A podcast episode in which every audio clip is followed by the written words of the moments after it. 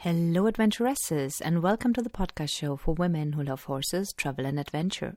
I'm Ute, and together with my partner Heather, I'm happy to welcome you to another exciting episode.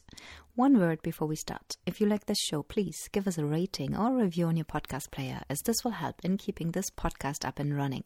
Also, tell your friends about it so more like minded women can find us and start listening. Thank you. And today we have another horsey destination episode.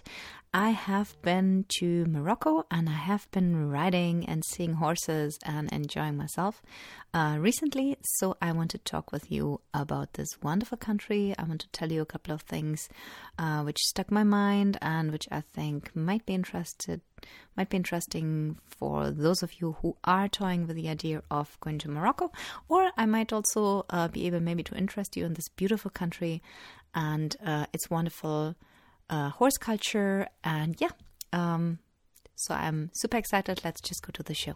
We are explorers. We are trailblazers. We love to do what cannot be done. We love to test our limits, cross borders, and we love the freedom horses bring us. We seek lands without fences. Who are we? We are equestrian adventuresses. We are a community of women who love horses, travel, and adventure. To infinity and beyond! And now your hosts, Ute and Heather. And before we head straight into today's episode, I wanted to let you know about a great resource for equestrian travelers we offer you complimentary the Equestrian Adventuresses Travel Series ebooks, which you can download free of charge from our website. There are three books so far. One is about horse travel in the US, the second one is about horse travel worldwide, and the third one is about volunteering and working with horses abroad. All books are loaded with lots of valuable information to help you choose and prepare for your dream equestrian vacation. There are destination guides, travel tips, addresses, and descriptions of selected outfitters and stables abroad. And the best is you can download these ebooks totally free of charge from our website. If you prefer a paperback copy you can take around with you while sitting in the garden or reading it on the beach, you can buy those from Amazon. This is a super valuable travel resource we offer you to have to help you having your own personal equestrian adventure abroad. And if that's not enough resource for your next equestrian holiday, grab our Horse Riding in Every Country guide, which offers more than 400 riding outfitters, companies, and stables in eight, 180 plus countries. Did you know you could go on an equestrian vacation in Senegal? What about Uruguay, Argentina, or maybe Lesotho? Start browsing and find the best riding holidays and horseback tours all over the world. And if that's not enough, there's of course plenty of other featured horse books. There's our Around the World in on 180 Horses series, uh, book one, The Quest for Dracula's Lost Treasure. There's of course our Equestrian Adventuresses short story series. There's uh, and Sisterhood, which we currently offer you free of charge. Then there's Going the Distance, Have Breeches Will Travel, Horse Nomads, and of course, Speaking the Horse Language. Have a look at our website, uh, equestrianadventuresses.com, or have a look on Amazon where you can find the paperback copies, the ebooks, and even some as audiobooks. For any further information on our books, just have a look on the website or in the show notes on your podcast player. And here I'm back again talking about Horse Destination Morocco. And I just came back from a wonderful, wonderful vacation. I had two weeks off and I traveled to Morocco, which was basically on my bucket list since ages. I always dreamt about Morocco. I even uh, wrote a short story set in Morocco about a horse uh, trail in Morocco because the country has always inspired me and I've seen lots of pictures. And of course, I love the horses. I love the barb horses. I love the Arabian horses and a mix between Arabian and barb horses. Well, that's like just mind blowing. So let's talk a little bit about Morocco in general. Um, maybe shortly uh, first about my own uh, little uh, vacation. I basically flew in and out of Marrakesh because that's pretty much the easiest way to get into southern southern and central Morocco from Europe, from Germany basically. Uh, from France, you have a lot of more connections. But from Germany, it's basically either Casablanca, which is all in the north, or you can head to Marrakesh, which is in the center of the country. And there's very few direct flights to Agadir, the big uh, city in the south where um, basically the beach vacationists had. So um, yeah, so we basically flew into Marrakesh and we flew out of Marrakesh. And uh, in order to get around, I rented a car, which was actually very cheap. It cost me less than 200 euro for two weeks. And I mean, it was a very small car, but it was two of us, me and my friend. So we were two girls traveling uh, all through Morocco on our own. So it was never ever a problem. We didn't face any problems, any threats, any dangers. Uh, we never felt uncomfortable. We felt extremely comfortable. We felt extremely welcomed by the people. Um, Moroccan people are super friendly. They're super welcoming. They are very helpful. It's very easy to travel through Morocco if you speak French, um, because that's still a very common language. Uh, a lot of the students learn it in school, and because well, French was uh, France was the the old. Um, well, it, Morocco has never been a colony of France, but a protectorate for many years. So French is still a language you can get around with very easy. In the tourist centers, people speak English and they speak German as well. And generally, Moroccan people are very accommodating. So um, even if they don't really speak a lot of English, many of them speak a little. Um, it's now also taught in the schools as third language. So everyone who's gotten uh, a better education, um, they usually speak English as well. So it's easy to get around. People are super, super nice. They usually point you where you want to go. Um, they help you if you have any problems or any issues. They explain things to you. They show you things. Um, it was it's quite easy to drive around in Morocco. It's a country you drive on the right hand side. Um, traffic in the cities is a bit chaotic. Um, not so easy to manage, but once you're out of the cities, uh, overland is very easy. You have very good roads. I was surprised um, that the national roads are really, really good. Um, there is, however, you have to really. There's a lot of speed limitations, and you really have to. Uh, you have to watch out uh, because I was caught uh, speeding once by police. So they stopped me um, very politely, told me that mm, you have been too fast. I was um, it was 60 kilometers per hour, and I was 68. So I had to pay like 15 euros uh, in fine directly there. They gave me a receipt. They were very very polite. They took my car details, my driving license details, um, gave me the receipt. And and wished me on a, a nice journey. so, um, yeah. So it's basically a country which is very easy to travel with. And in fact, uh, lots of people from Europe discover Morocco with a camper. Um, or bring vans or own cars. We saw lots of foreigners driving there, lots of French people, um, a few Belgians, uh, quite a few Dutch people, a few Germans, Swiss, a lot of people from Europe actually take their own cars or campers and they take the ferry boat. There's ferry boats from Italy, there's ferry boats from France, and there's a lot of ferries from Spain, obviously. And from Spain, you have like a ferry journey, which is very short from Algeciras to Tangiers. It's like really short.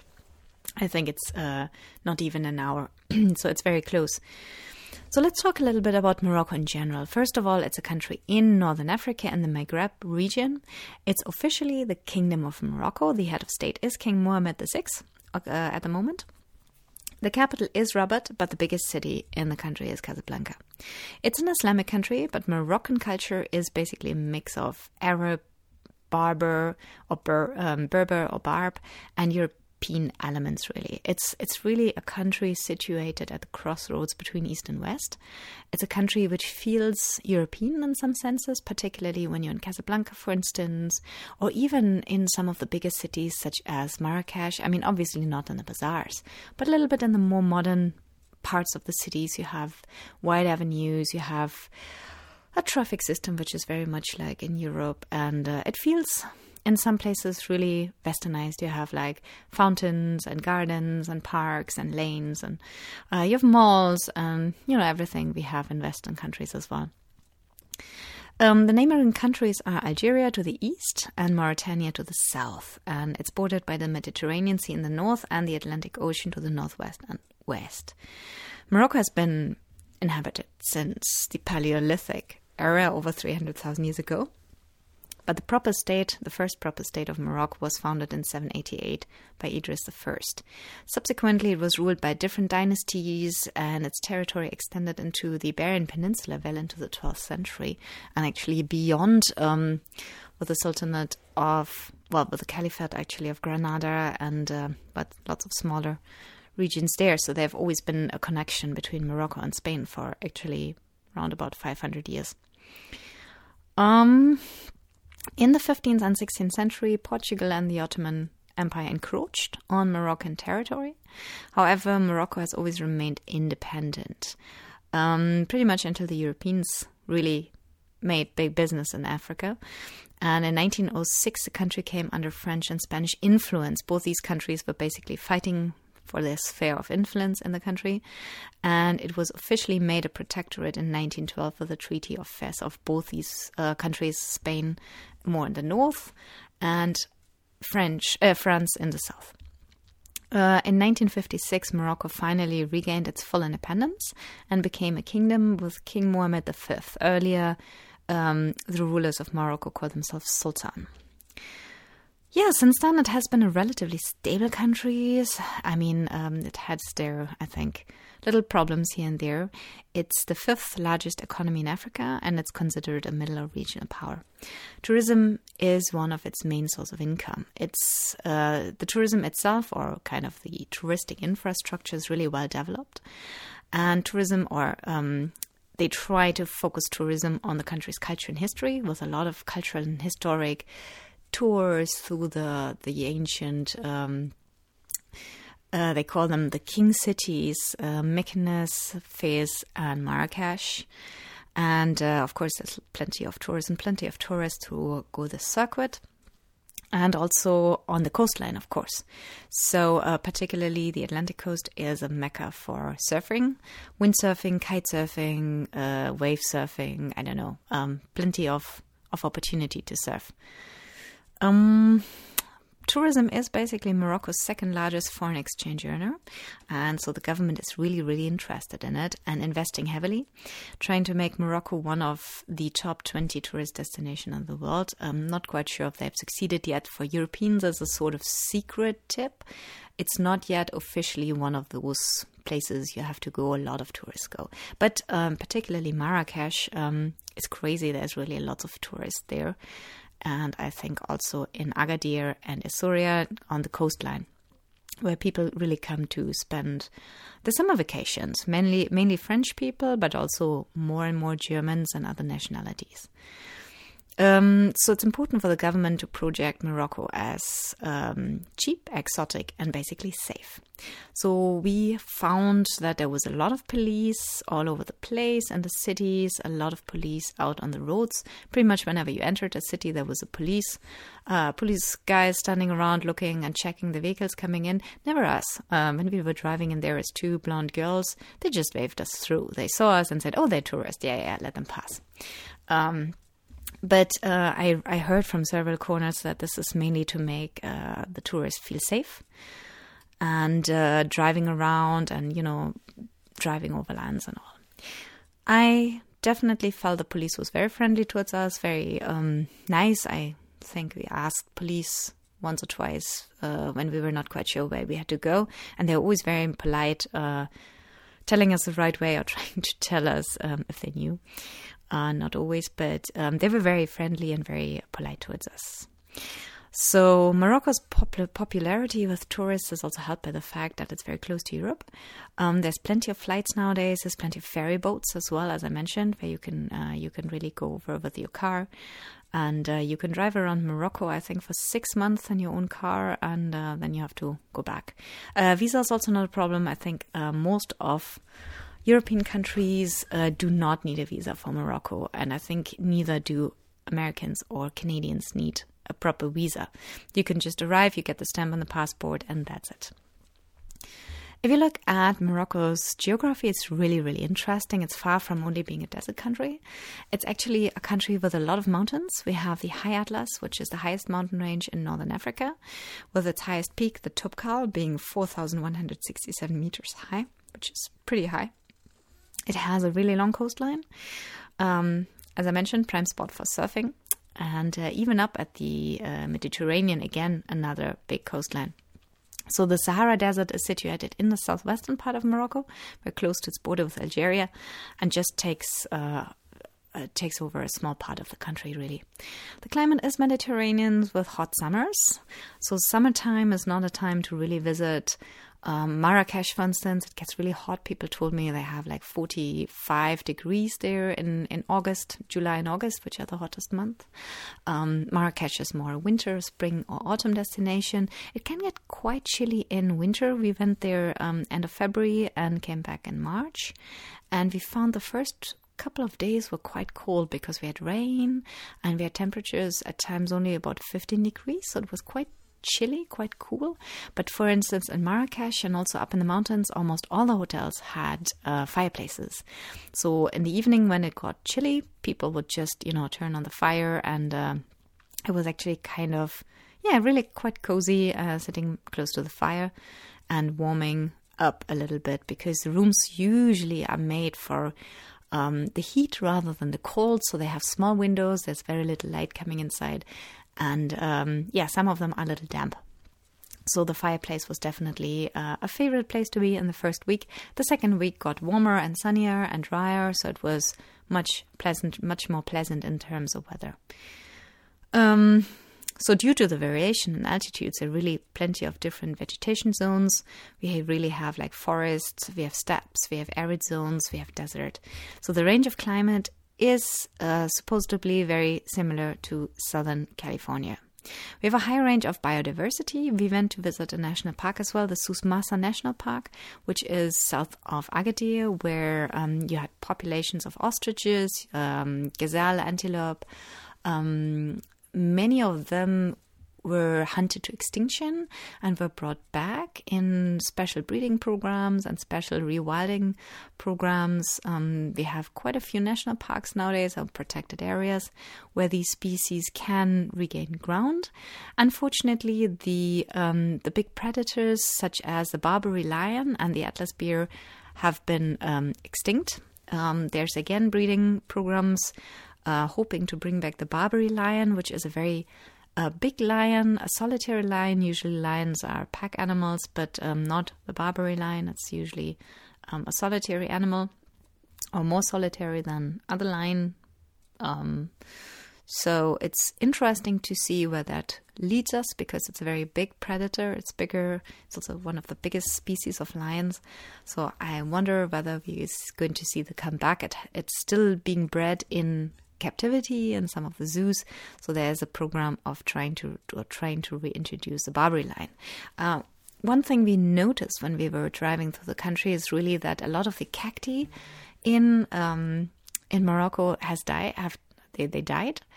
Uh, that's because of the introduction of uh, an insect, and um, they basically attacked or yeah, kind of attacked these uh, these cacti and uh, led to the death of really thousands of cacti plants all around Morocco, and that's really very sad to see because they all turned brittle and black, and basically people just hacked them small and burned them, or yeah, and in parts they was just left standing because so many of it.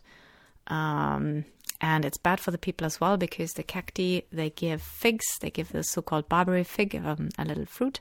And a lot of the people they're dependent on that fruit. And first was corona and then this uh, yeah this pro- this plague of of the cacti. And this has hit the country very very hard both of these um, yeah catastrophes you can say. There has been um, or there is a breeding program to bring back another species of cactus which is immune to this insect. And um, apparently this there is programs of, of introducing it into uh, the wild. And hopefully we'll soon see a comeback of the big cacti uh, forests. Well let's look a little bit about um, Moroccan horse culture. So, of course, when I went to Morocco with my friend, I had to ride. I mean, horse riding is like a national sport in Morocco. In the olden days, pretty much every family had a horse. It was a, a symbol of statues. And um, horses were considered sacred, they were considered uh, really, you know, something. Um, you were nothing without a horse. So every family had at least one horse for the fantasia, and even if there was just one fantasia, two fantasias a year, um, they had to keep a horse. Obviously, nowadays um, it's very expensive to keep horses, and family a lot of families have done away with it. However, the country still loves horses and there's still plenty of horses around. And when you ride through the villages, you again and again see horses. And of course, we had to ride horses.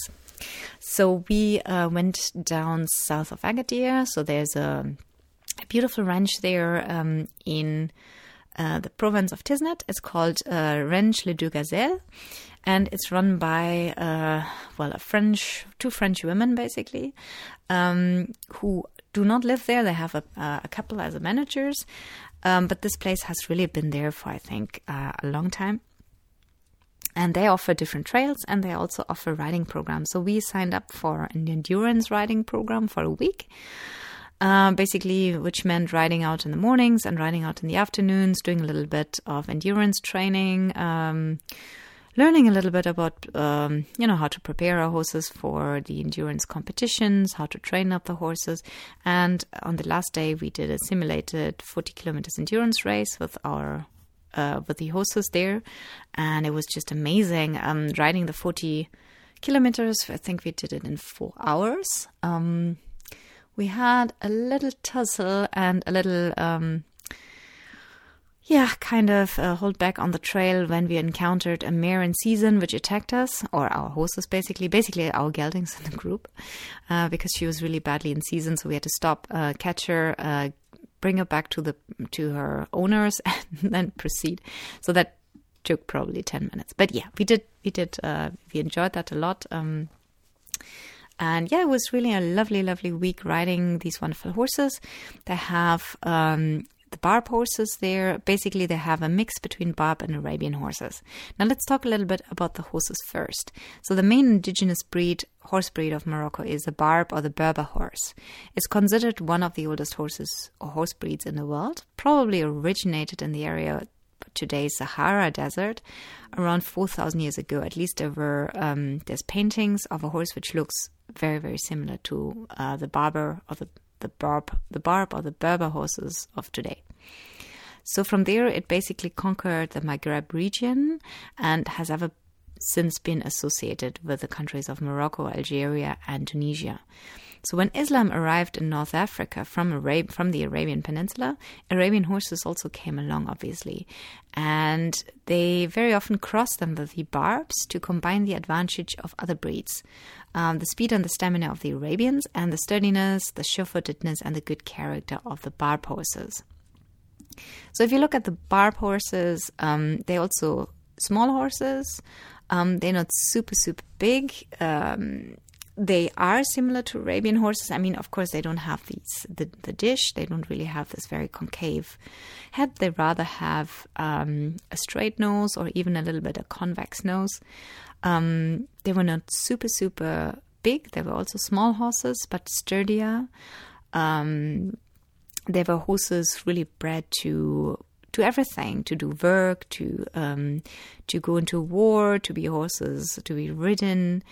And yeah, so these horses um, were really, really uh, used for for a lot of things there, and um, they were really prized. The barb horses, and when the when the Arabian horses came, they started to really cross uh, the barbs and the Arabians together to get um, to get the another what is not really a breed, but it's a type the uh, the barb Arabian horse, basically. Um, today, unfortunately, the the pure barb horses are pretty rare. Um, most of them really have been crossed with Arabian horses because um, they just make them a little faster. So, uh, yeah, if you look at the pure uh, barb horse, it's usually not so big. It's between um, a meter 42 and a meter 40, uh, 52.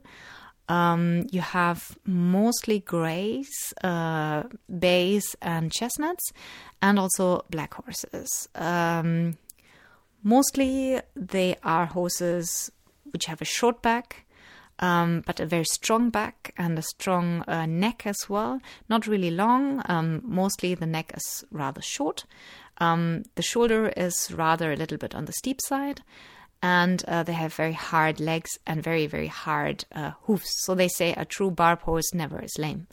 Um, well, uh, yeah, it's definitely a hardy horse, you can say.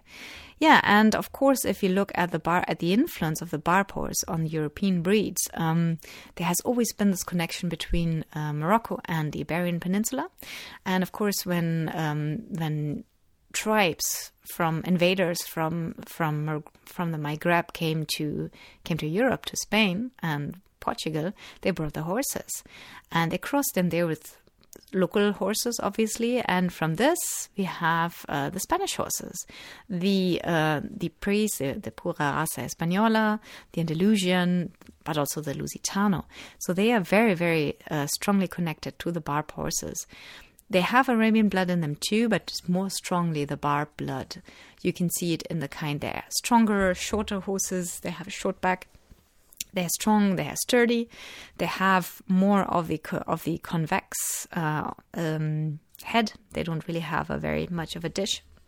So uh, you can really see the connections between the barb horses and yeah, pretty much all the so-called um, Baroque horses of of Europe. Uh, whether that's the Spanish horses, the Neapolitanian horses from uh, Italy, or even the Lipizzaner horses, they also have barb blood in them.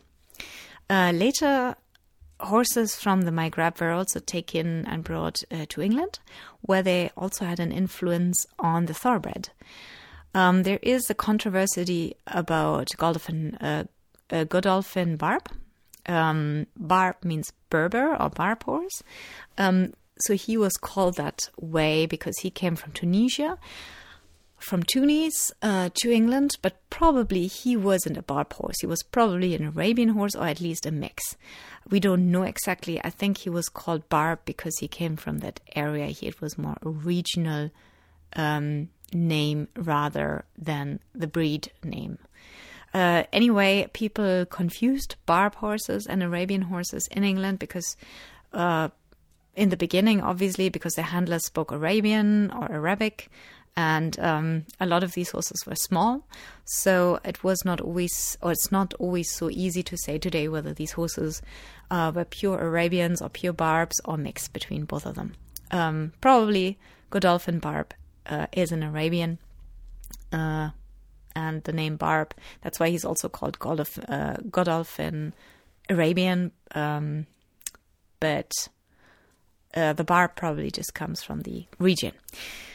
Yeah, and also the barb horses probably have had a, a big influence on the Camargue horses. Um, if you look at Camargue horses and at barb horses, there's a lot of similarities actually. And possibly also barb horses have influenced um, Irish or English, uh, particularly probably the Irish Connemara ponies.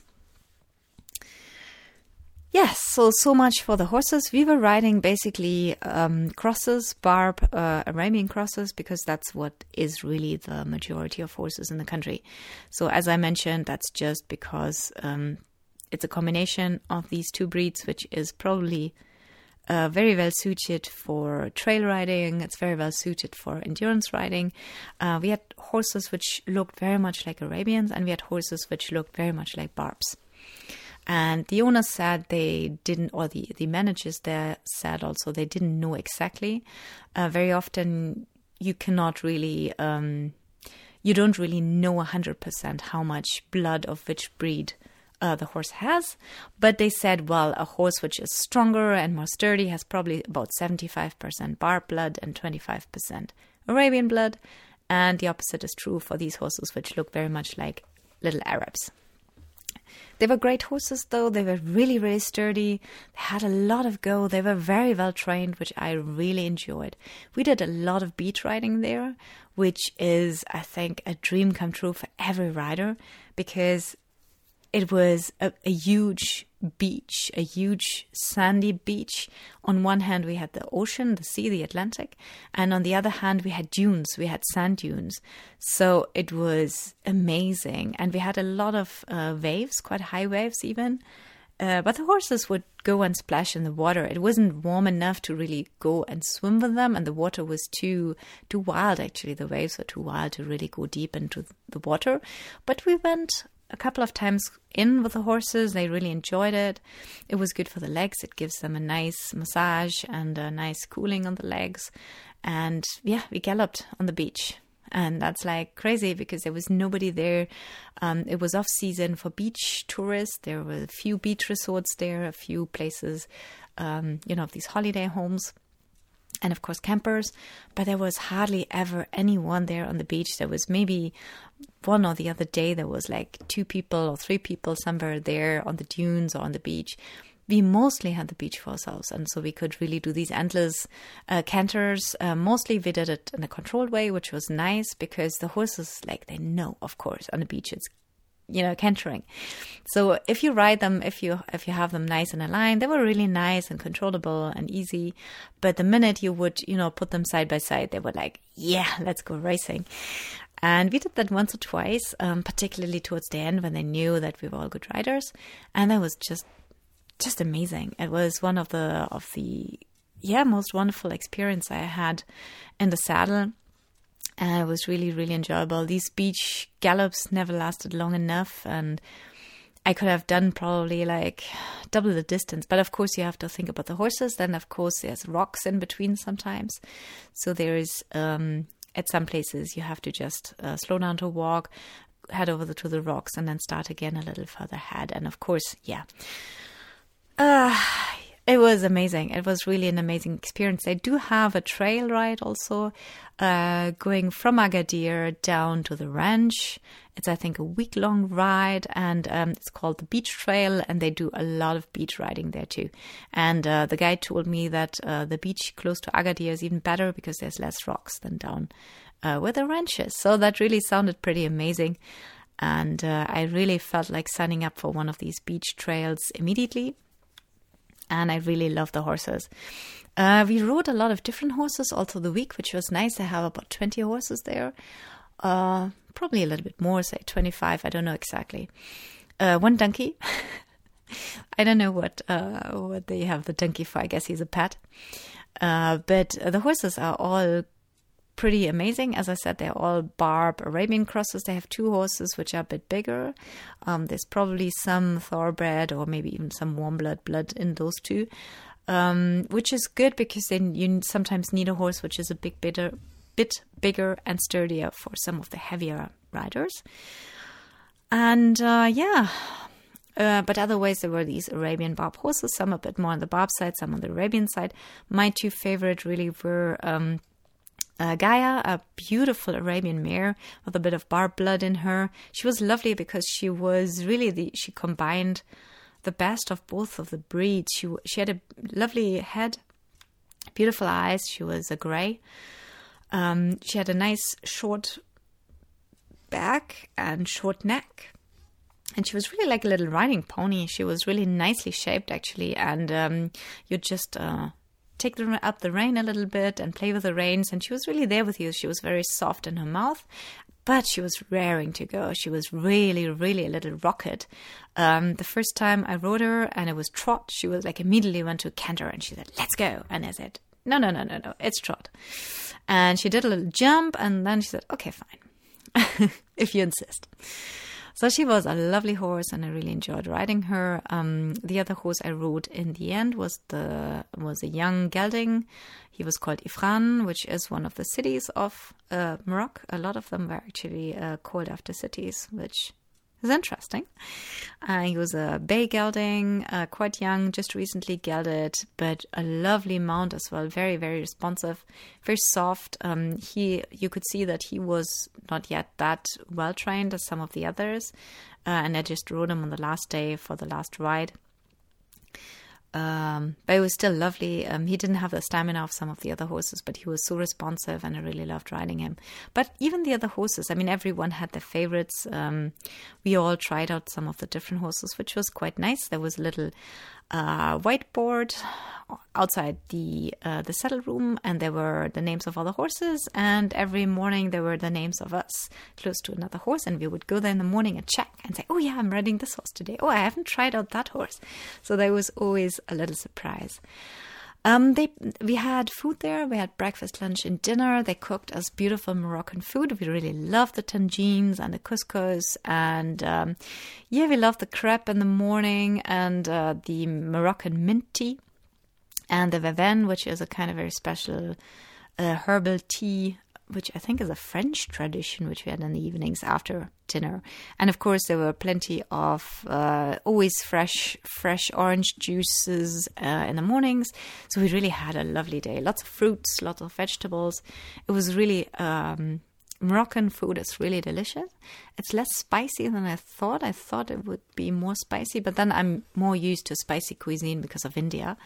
Uh, so for me, I guess many uh, many cuisines are not quite so spicy as I'm used to spicy food.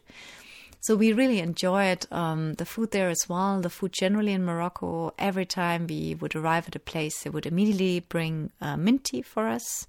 Sometimes sweets as well, um, which were lovely.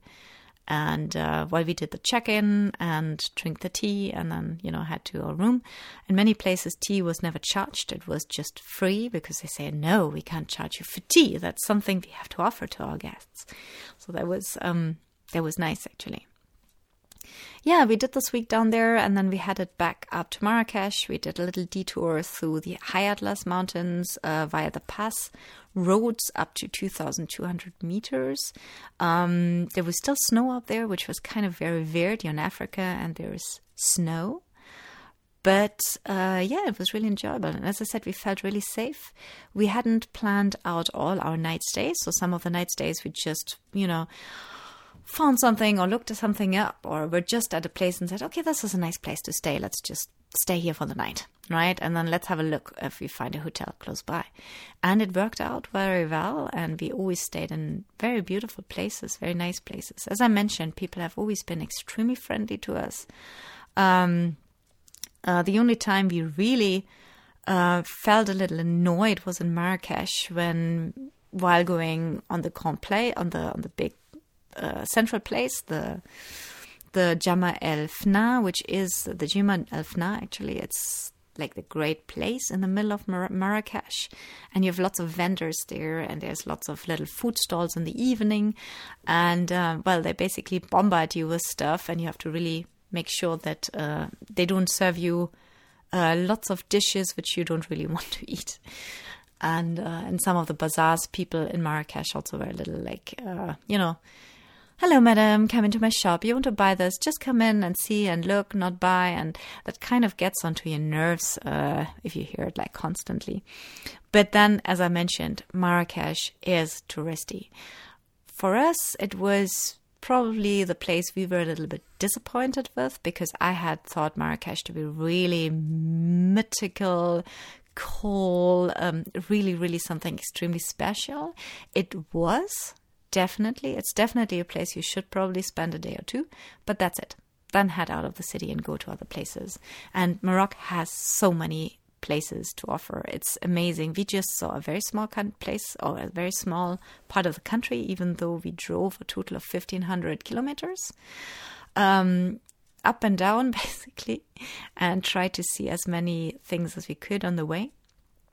But um, we only saw a small place, a small part of this beautiful, huge country. So, honestly, it's something I could really say to you. Um, Morocco is a beautiful country. It's really worth going. It has wonderful horses. I know there's lots of trail opportunities. When we were driving through the High Atlas, my friend and me, we said, let's go one day and do a proper horse trail in the High Atlas Mountains because the countryside is so amazing. It is, uh, on one hand, it's really dry and arid. In some places, it's just rocks. and then there is a little river somewhere and suddenly it gets green there's a little there's little villages tiny places where people really live and made their huts um, February, March is the time of the blossoming of the almond trees. So they were all like pink and white and amazing. Uh, Morocco is also famous for its palm gardens. There's in almost every oasis, they have a big palm garden. Um, there is usually a connection of underground water channels in order to um, to give water to all these palms, and the palms give dates to the people. So they have dates, they have almonds, they have um, yeah, they have citrus fruits. There's usually a lot of orange uh, trees. Um, and then they usually grow a little bit of wheat or of lucerne for the animals. They have a few goats, they have maybe a camel or two, or they have a few cows. The cows are always kept inside, so we've, seen a, we've seen a lot of signboards, careful cow, on near the road. And we've never seen a cow outside. We've only seen cows inside stables. So that was kind of strange. We saw more. we've seen more horses, camels, goats, sheep, uh, standing around outside. So it was definitely a big, big experience for us. We enjoyed it tremendously. And I definitely said this has not been my last time I went to Morocco. I definitely want to go back one day, see some of the other parts of the country, more up in the north. I really would enjoy driving down the coast from Tangier down to um, Essaouira, maybe, or even Agadir yeah, and then go back for a horse trail in the Atlas Mountains, or, and of course go down to the desert. That's one of the parts we haven't seen because that's quite far away. It was just too far to drive there. Uh, plus, we had a very tiny car. We had a little Kia Picanto, probably the tiniest and smallest car the uh, the um, the rental had. Um, but it was perfect for the two of us. And what this little car did with us, we went up and down the mountains. We went uh, over roads which were not so well shaped, particularly the pass roads up in the high mountains. But then, of course, it's extremely difficult to um, keep this road in good shape because they're like pretty amazing up there that they were built, you know, in the first place. It's pretty amazing. And um, we took it into the national park with us. We drove through creeks where I thought, like, oh my God, let's hope the water will not reach anything uh, vital in the car. And this little car just kept going and going and going, and um, it got it had a beautiful dust color, uh, somewhere between grey, brown, and green. It was a perfect color for Morocco. Um, it got very dirty on the way. Um, yeah, but everything was fine. It, it took us 1500 kilometers all through the country, and yep, it's definitely next time going down to the desert. Uh, probably looking for something more sturdy, uh, more maybe something of a cut, which uh, what the Moroccans call a cut is a 4x4, uh, basically a SUV or a 4x4. Um, so that's the kind of car you need to go down to the desert. Um, very interesting. Uh, all the little donkey carts, they were called a katpat, which basically means four hooves. yeah, so I want to finish this episode today. I hope you enjoyed my little um, tour into Morocco. I really enjoyed it a lot, and I hope I was able to share it here with you. And yeah, maybe it could inspire some of you to to really look into the country and maybe go and visit it yourself. Yep, this was it for today's episode. I hope you really enjoyed listening to the Equestrian Adventuresses podcast. If you want to um, read more, know more, um, do have a look into our show notes, have a look on our website. Uh, you'll find all the resources on equestrianadventuresses.com. And uh, yep, I hope you'll listen again next week when it's time for another episode of the Equestrian Adventuresses podcast. So long, happy trails, everyone.